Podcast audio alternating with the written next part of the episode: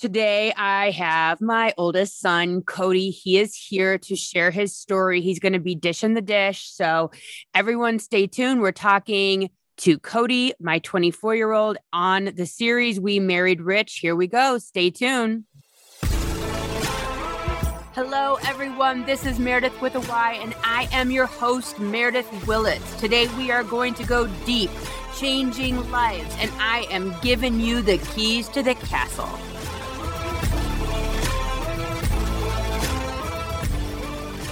Cody, thank you so much for being here. I know this kind of stuff isn't always easy, but it was actually your genius idea to get you and Skylar here on the podcast. So thank you so much for being here today with me. Anytime, Mom. Thanks for having me. I appreciate it.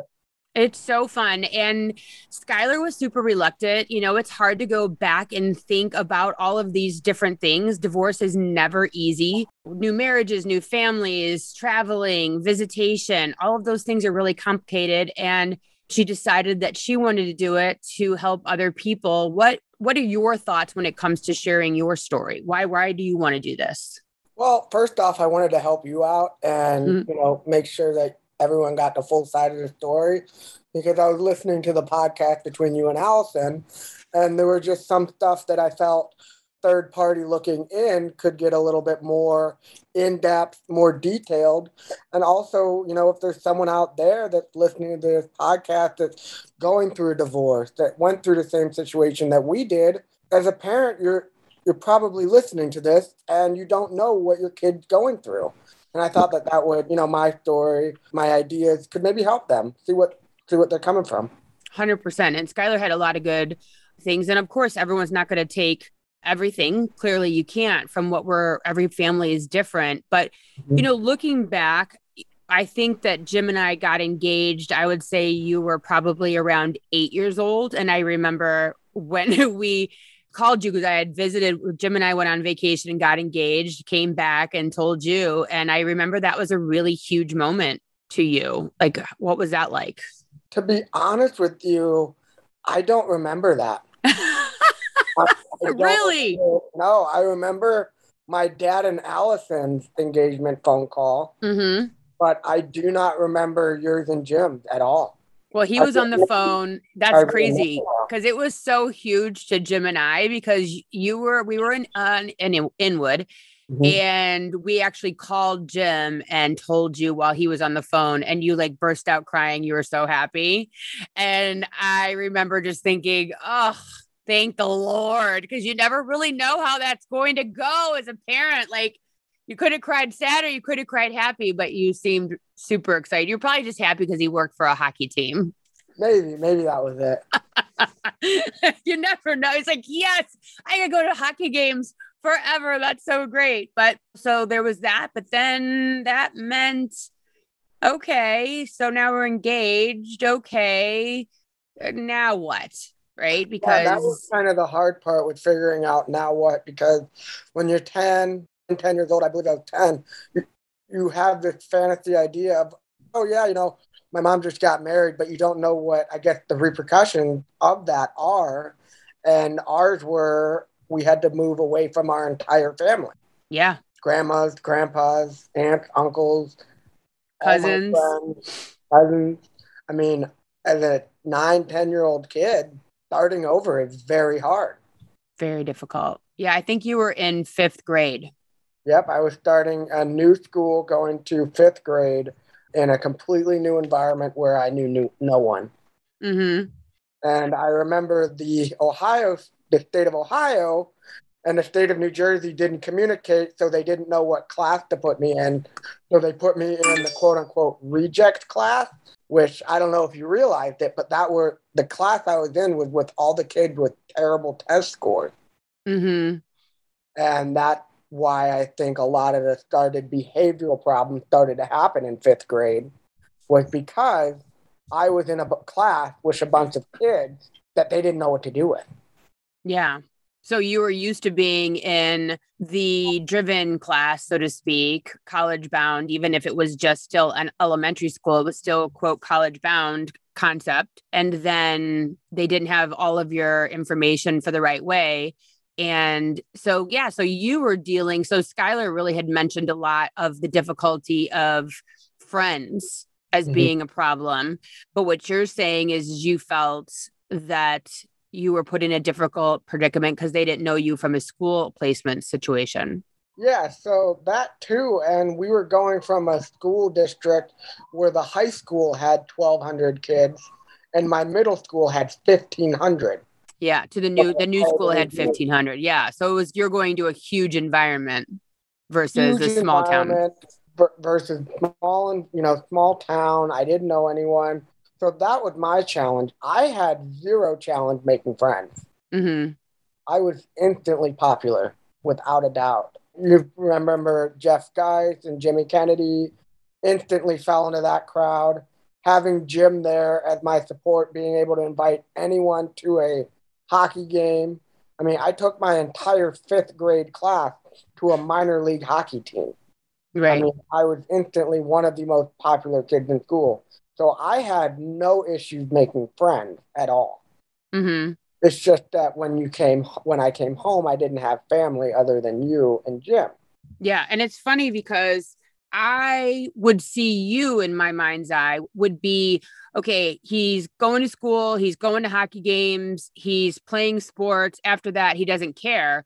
But now that I know this is going to sound crazy, but now that I know who you are as a whole person, now that I know you as an adult, I know how much more family means to you than probably Jim and I had ever recognized. Mm-hmm. That you're really a very traditional person that really finds that value in Thanksgiving, Christmas, family coming over, spending weekends.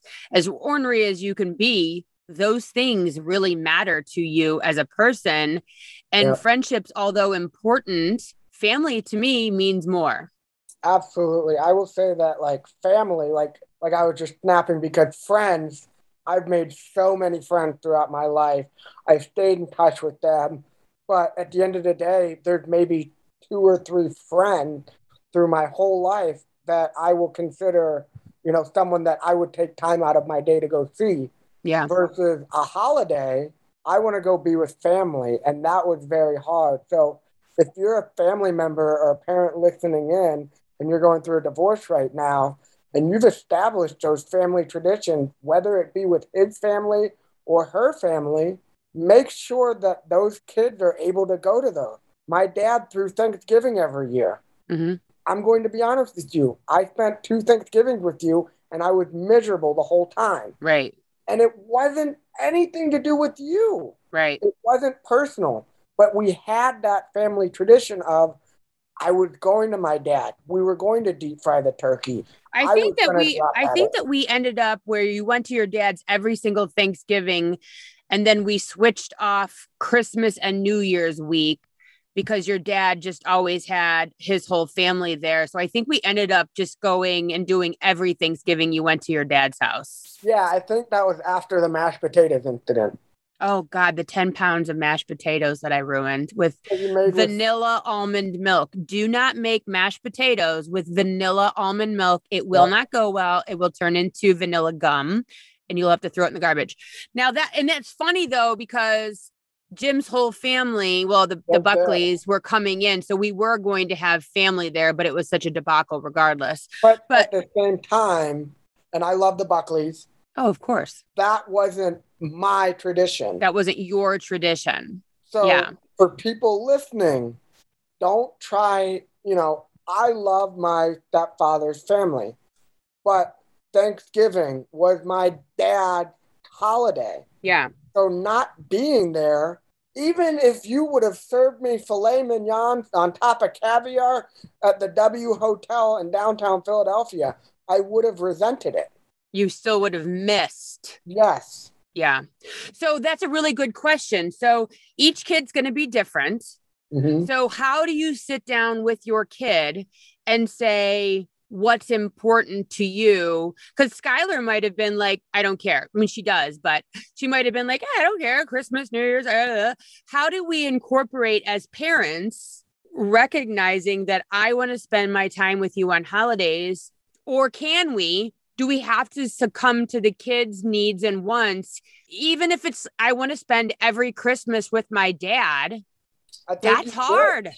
That's hard. I mean, I would say from your aspect, it would be hard on you, the mom that was in charge of us.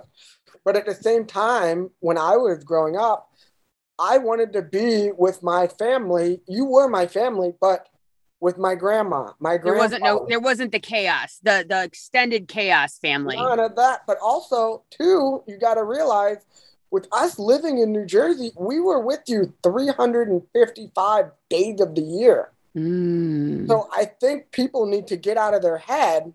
Yes, holidays are important, but not that the kids should have all the say, but there were certain times where I just wanted to be with family because that was the time my dad had off.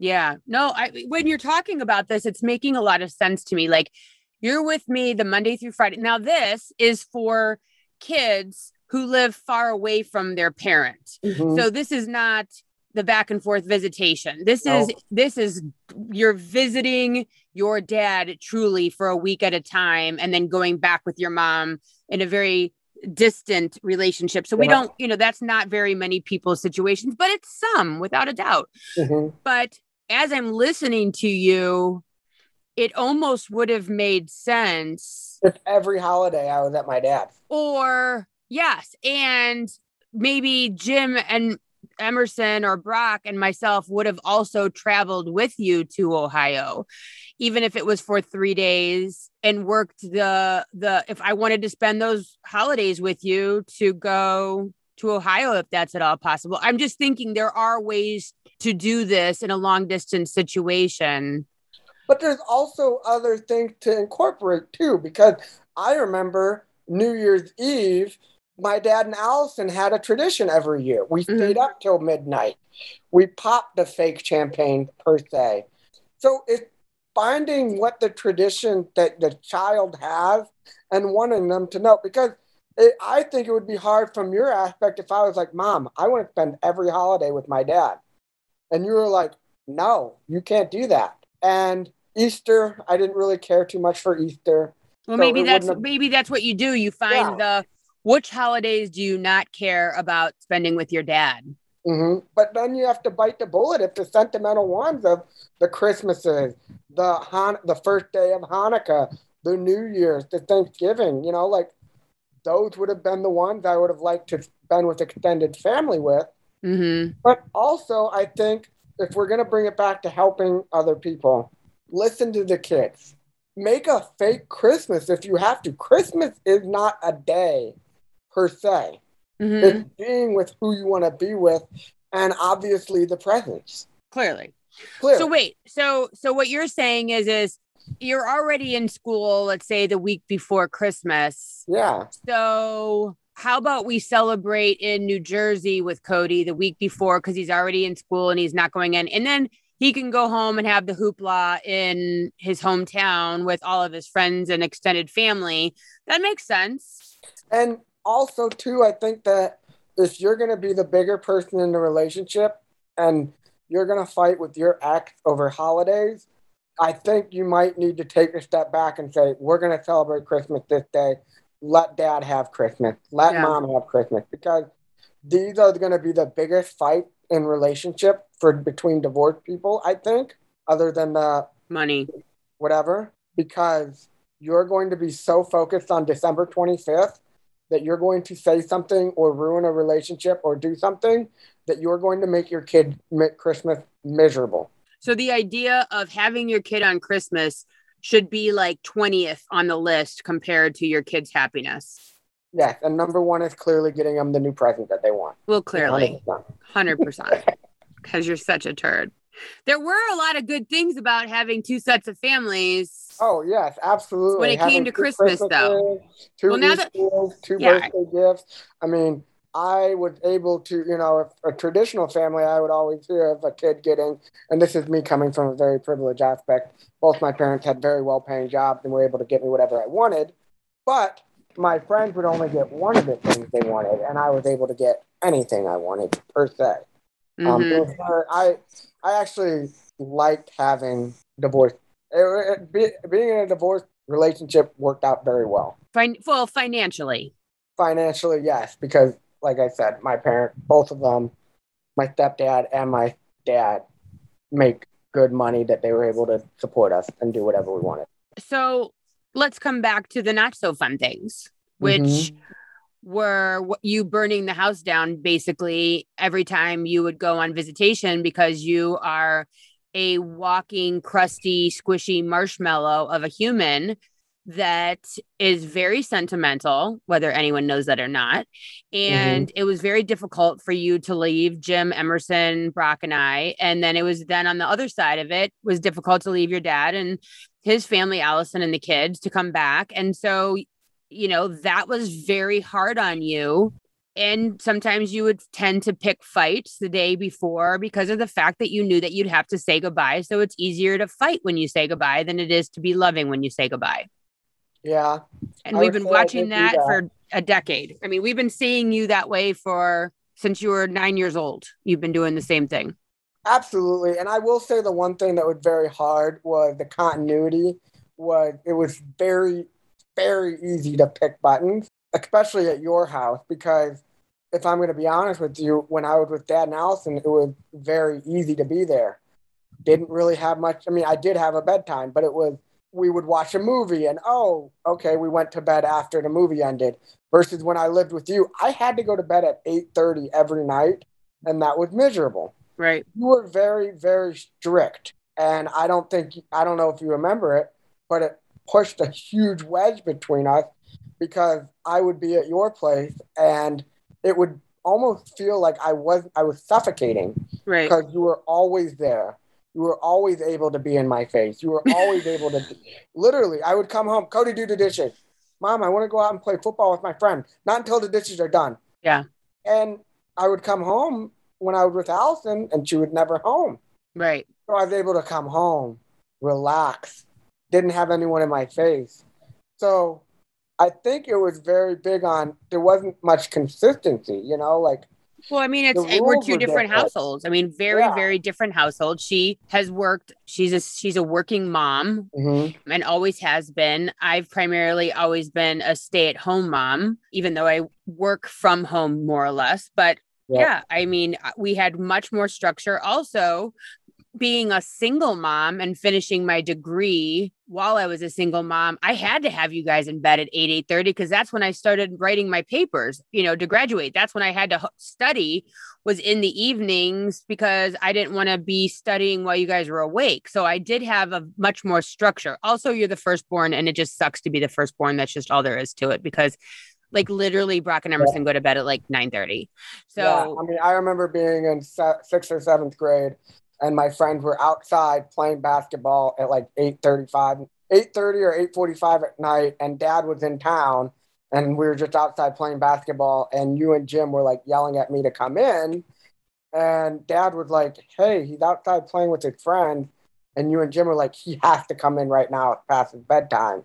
And for me, in that moment, I think that was pretty much my deciding factor to move back to Avon Lake. Wait, for your freshman year of high school. Yeah, because it was, am I going to deal with this for 4 years of high school? Right. Because I couldn't, to be honest with you. I couldn't deal with, Cody, you have to be home in bed at 9 o'clock as a ninth grade freshman in high school. Well, I don't think that necessarily would have happened. But I mean, let's focus on keeping what we're talking about divorce versus my horrible parenting. No, it's not that. It's just, to kind of bring it back to people, is if you're going, because I see it a lot in my buddy, him and his guy I work with, him and his wife are going through divorce, and his ex-wife is very strict. You know, I see it a lot with my other friend. Their moms are very strict, and the dads are very easy to be with. And so you get that resentment a lot of times, not all the time, but in a good divorce, i.e. meaning no abuse, none of that, where the kids are able to freely go between mom and dad with no court orders. A lot of the time, the kids, if the dad's a good dad, likes being with the dad. Or the more lenient parent, what you're saying. More lenient parent. So let me ask you this. staying on the focus is, had your dad and I both had the exact same structure of, all right, what's going to be his bedtime? All right, you're going to say 9 o'clock. Okay, I'm going to say 9 o'clock too. It levels the playing field for the child. It could, but it could also drive them into even more resentment to both of their parents, especially to the one that had started the rules. Mm-hmm. Meaning, if I would have gone to my dad's and all of a sudden we have to now go to bed at 8:30, I would have been livid, over the moon, furious at you. Yeah. And dad, you know, the other parent would have been, well, I have my hand tied. Yeah. So then you're creating a It's criminal. Interesting, though, what we're talking about here and is because you do see that's one parent is, sure, you can do this. Sure, you can do that. But then it makes the other parent look like a, quote, bad guy, mm-hmm. which isn't fair, because I wasn't being a bad mom. But comparatively speaking, a kid's going to want to go the easier route. So it's, you know, the path of least resistance. Not that your dad and Allison were at all lenient, because they actually weren't. No. It was just very different rules. So that's interesting, because I'd never really thought about it in that way before. Yeah, no. And like you said, if you're going to make the same rules, don't go back. Meaning, okay, if you have a relationship with your ex-husband and you know that the kids are going to bed at 9 o'clock with them and they're going to bed at 8 o'clock with you, maybe push it to 9. Yeah. But don't ask the other parent to bring it back.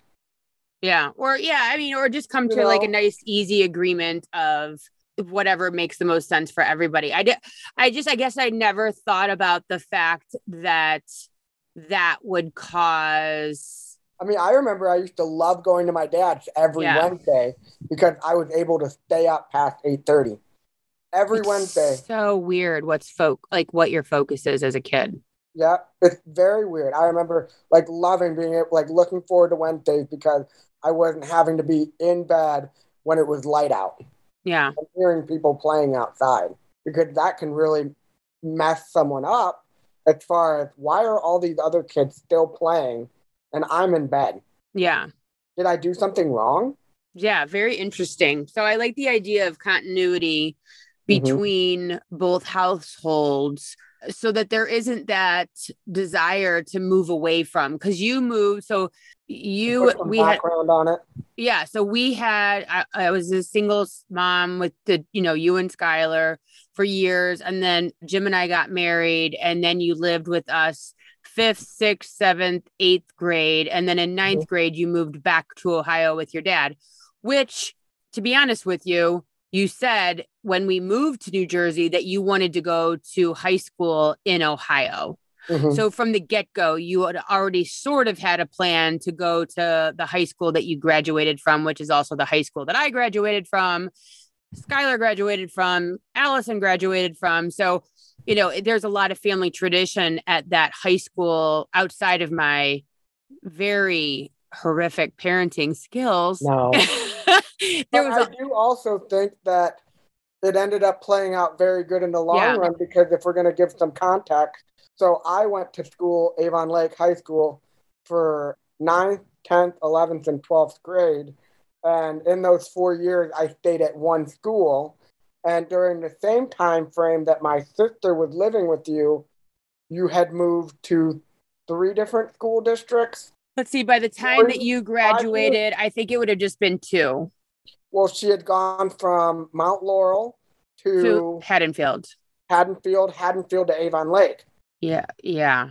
So I would. I think you would have graduated by then, though. But I would. So I would have started high school at Mount Laurel High School, and then I would have transferred to Lenape High School. Yeah. And then I would have transferred to Avon Lake High School. Yeah. So I would have gone to 3 different high schools in 4 years had I stayed with you. Correct. So hindsight is 2020. It was an excellent move.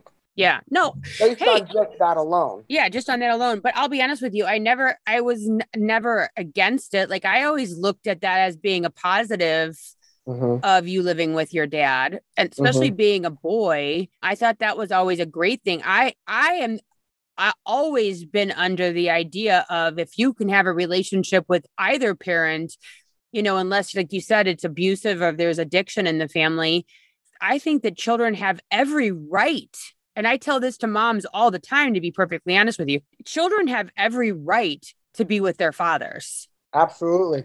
And that's what I'm seeing a lot with the coworker right now. Is, well, let's not talk about specifics. Not specific, but, you know, whatever, is that I tell him, or, you know, you have every right to be with your kid, you know, every single person, barring whatever, but you have the equal right to be with your kid. And you should make a darn near effort to try your best, because when your kid's graduating or when they're growing up, they're going to remember that when they have their own kid. You do see the one parent pushes the other parent away, and then the other parent gives up. And yeah. I think that giving up, they want to stop fighting. They want to stop the financial bleeding, you know, of paying for lawyers and whatnot. But in my opinion, the sad part of that is the message that sends the child.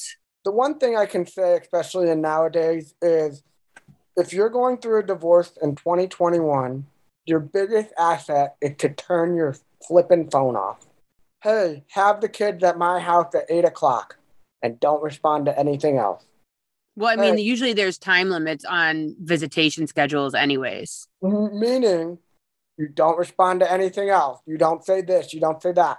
And if they don't have it there, then your biggest asset is to be not even the mature one, but take steps to be in charge. Take steps to silence the chaos. Yes. But like in your dad and I situation, he might've been like, hey, I'm running 20 minutes late. I'll be there in 20 minutes. And I was like, okay. So what you're talking about is a tumultuous, crazy separation where the people cannot talk to each other and it's constant chaos, is just shut it down. Well, there are apps actually out there for parents to talk so that everything is monitored. Everything is itemized of what's been said, because some people just can't talk to each other.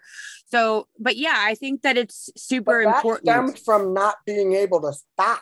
Because the texting, you mean? They can't stop. The constant having to get that next response into them. And then all of a sudden you dig the hole with someone that you used to love, you created life with, right? You brought together a life that you used to have. And now you are on a court monitored texting app with an individual that you paid money to marry. Right. Yeah. You know, and so I see it a lot, especially in relationships that didn't go to marriage, is getting that last word in. Don't do that. You know, if you're going to be there for your kid, try and foster a good relationship. And if it can't happen, I'm not saying be the bigger man, be the bigger woman, but today, in so many instances, just shut the phone off, turn the laptop off. And I see that a lot of people don't do that, and it messes with their psyche. Yeah, because they have to keep pushing. Yeah, they have to keep pushing. They keep pushing the envelope.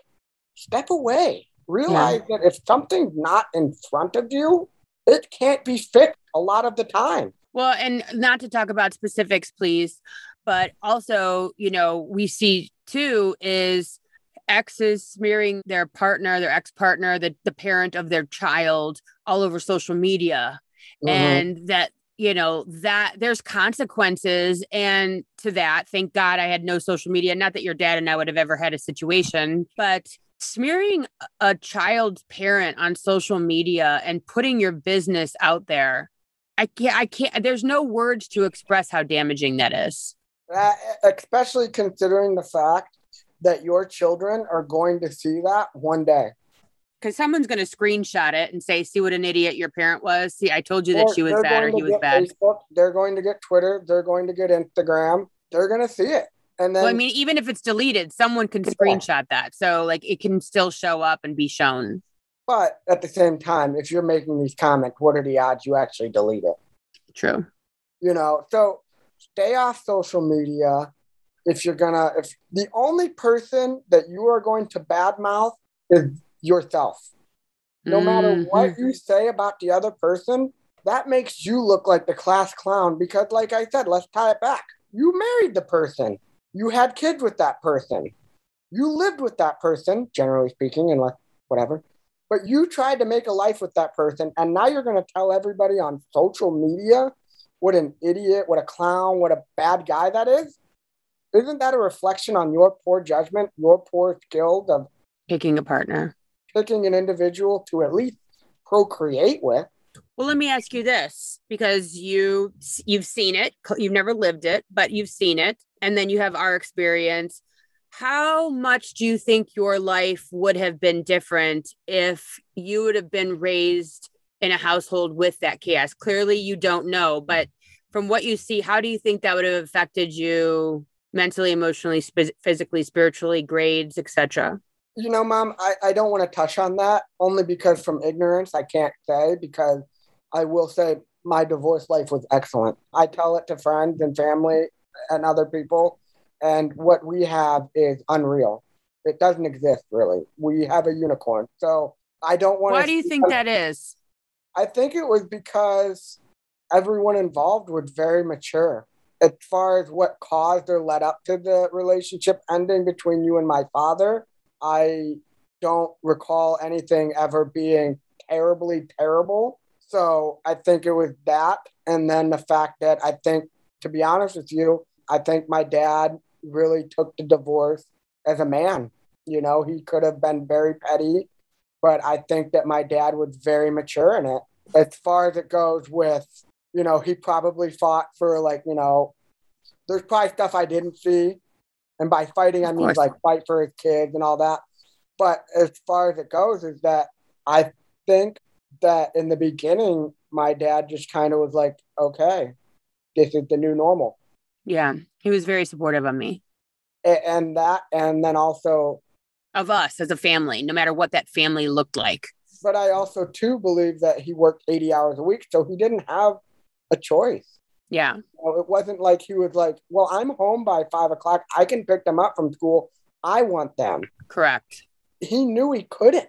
Correct. So by default, he couldn't fight, meaning that my dad didn't not fight for us because he didn't want us.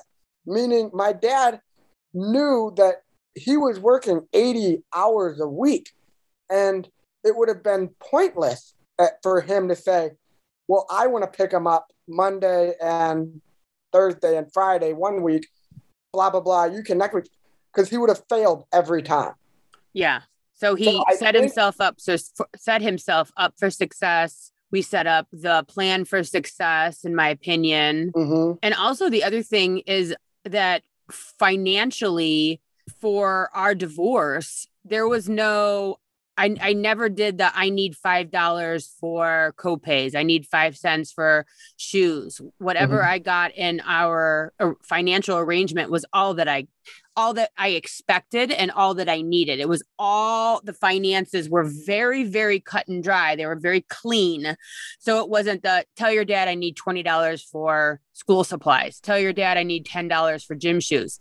Everything was predetermined. So it also kept us from being every 5 minutes on the phone asking for money, because that is really aggravating too. So if anyone's listening, whatever you get for child support, make sure it covers everything so that you're not making that weekly phone call asking for co-pays, deductibles, prescription, 50% of prescriptions and all this and the other, because that causes a lot more conversations that are aggravating. Mm-hmm. And now I need receipts and what is this for? And blah, blah, blah. It just, it creates way more conversations than anyone wants to or needs to have with an ex.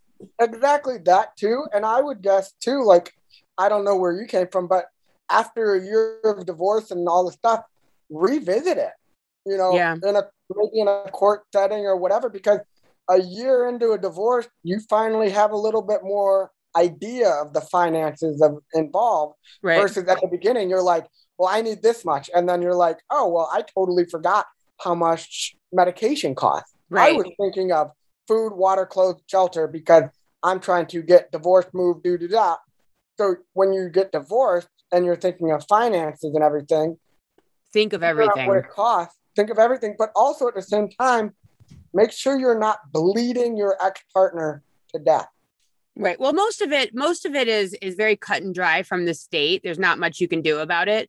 But I just remember thinking, I don't want to have to sit here and badger or bother or communicate any more than I actually have to. And that was in a good scenario, because I knew that every time I picked up that phone, you know, or would have picked up that phone to contact, you know, my ex to say, I need, you know, 10, 20, 30, $100, $200. That's one more, because I don't want people spending my money. And so I'm sure he didn't want me spending his. So it was just one less conversation, one less tumultuous conversation. And I will say, on top of that, to kind of back my dad up a little bit into this, it wouldn't have been negative per se. No, not at all. Meaning, let's not throw, we're not throwing my dad under the bus. No, I'm not saying about him at all. But another aspect of, you don't want to, i.e. we're talking about other people, you don't want to badger your ex for money. Correct. Because your ex-husband might be Jeff Bezos. Right, yeah. He just got divorced from you, and you got divorced from him. There's a reason. Yeah, no, 100%. I'm not saying anything about your dad as a human, as Rich. What I'm saying it is, in general, someone doesn't want a phone call every other day, every week, asking for more money. It's just one, it doesn't matter who it is. It's one more conversation about that is irritating. But right. It's just about your kid welfare. Like, exactly. Not about, you know, and not about, you know, too much. So yeah, I will say that the finances, but I mean, I never went without growing up. I always had a new pair of shoes every year. My grandparents took me shoe shopping. They got me shoes every year. And, you know, I also will say that if you're in a divorce setting, setting goals between the two parents really helped me, especially in school. What do you mean? So, you know, my dad always had a thing is, if I got straight A's, he'd give me $100. So every semester I was always striving to get straight A's. Having, you know, even if it is bribing the kids for stuff that will make them improve. Well, it's like a paycheck. You're getting a paycheck, like a for the grades almost. Yeah, but I mean, not many people can do $100 for their kids, but you could do $10. You could do $15. But you make it worthwhile, you know, like, you know, if you're in a financial setting where $50 is a lot, then $25 is great. But make it seem like, oh, my kid just worked out and got straight A's. $5 isn't really going to motivate a lot of kids, you know? Right. Make it so that also, you know, if you have to buy them new sporting stuff, hey, if you make the team, we'll get you new stuff or whatever. Like, not everything has to be financially pushing or motivating. But I do think that if you're in a divorce, it's not buying your kids love, I would say, but giving them stuff to push toward. Hey, your dad, you know, said if you make the team, he'll be able to help you out with a new pair of cleats. So it makes you want to train and get better and all that. And obviously, if you can't afford that, then yeah, you can't.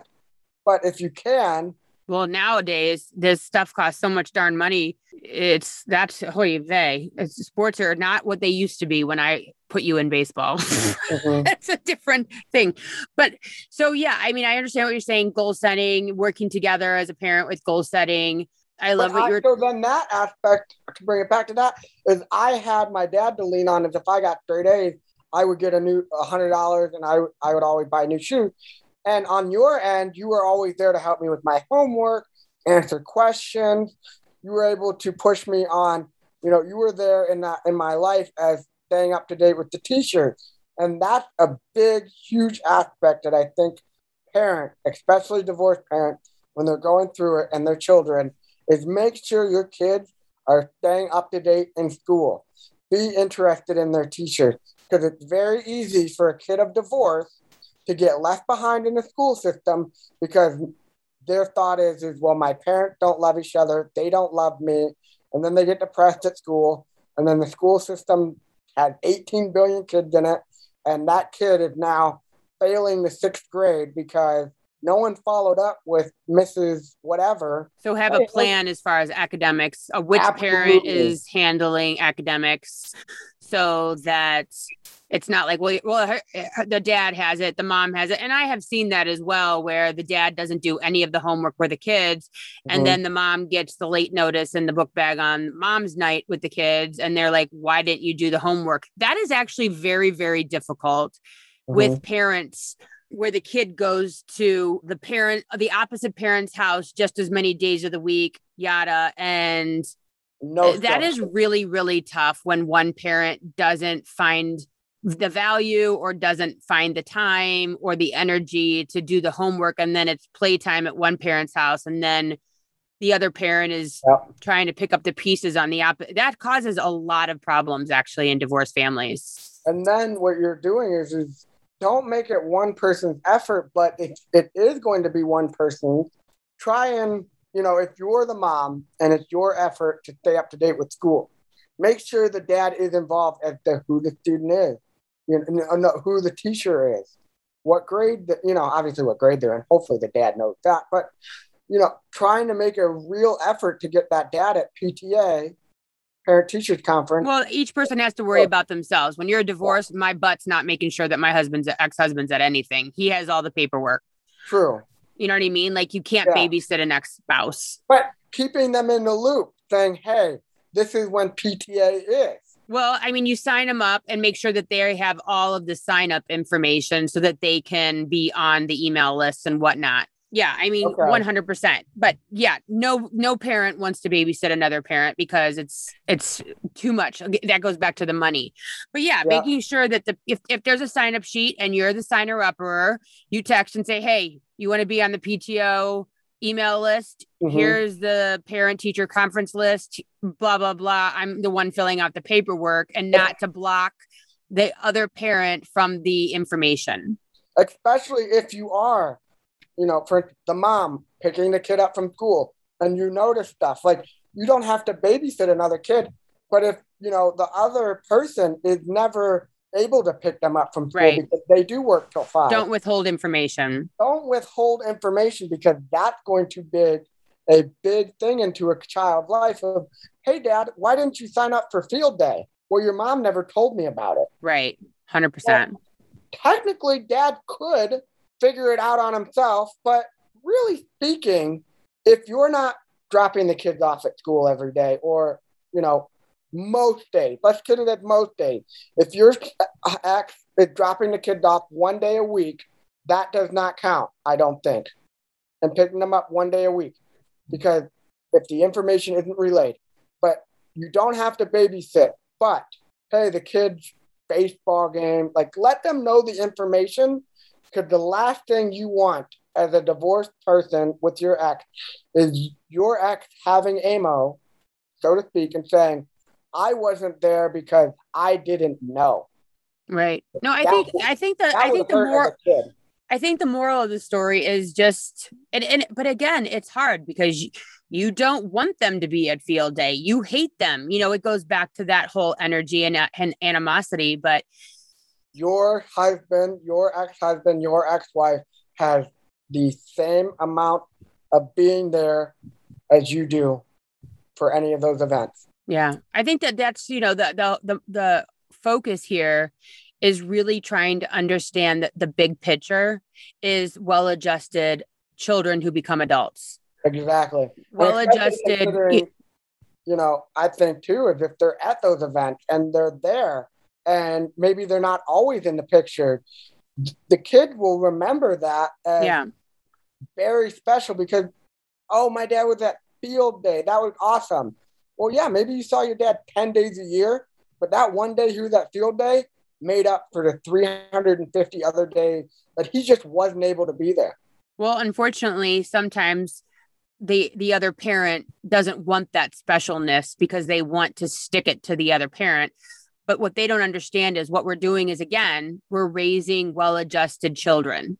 And that needs to be the goal, not sticking it to the ex, but well-adjusted children, well-adjusted adults that you're raising that can support themselves because their brains are intact, because they're not the go-between, the ping pong ball between the two parents. But, you know, we have to wrap it up because we've been chatting for a long time and, you know, this has been good. We've knocked out everything from unequal households and unequal rules to really defaulting to the kids as far as holidays. If you live far away from your ex and your children are on airplanes getting to go to visitation.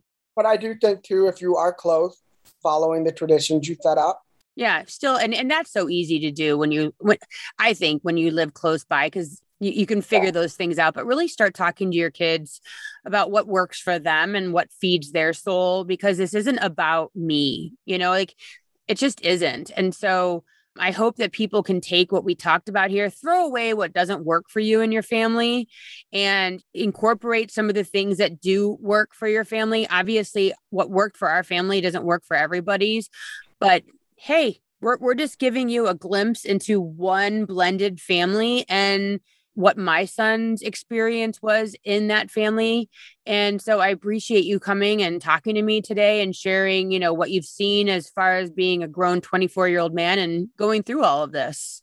Absolutely. And I appreciate you having me on, Mom. Let's stay in touch. Okay. How the end of some of those podcasts, they say, let's keep in touch, man. Let's stay in touch. It's pretty cool.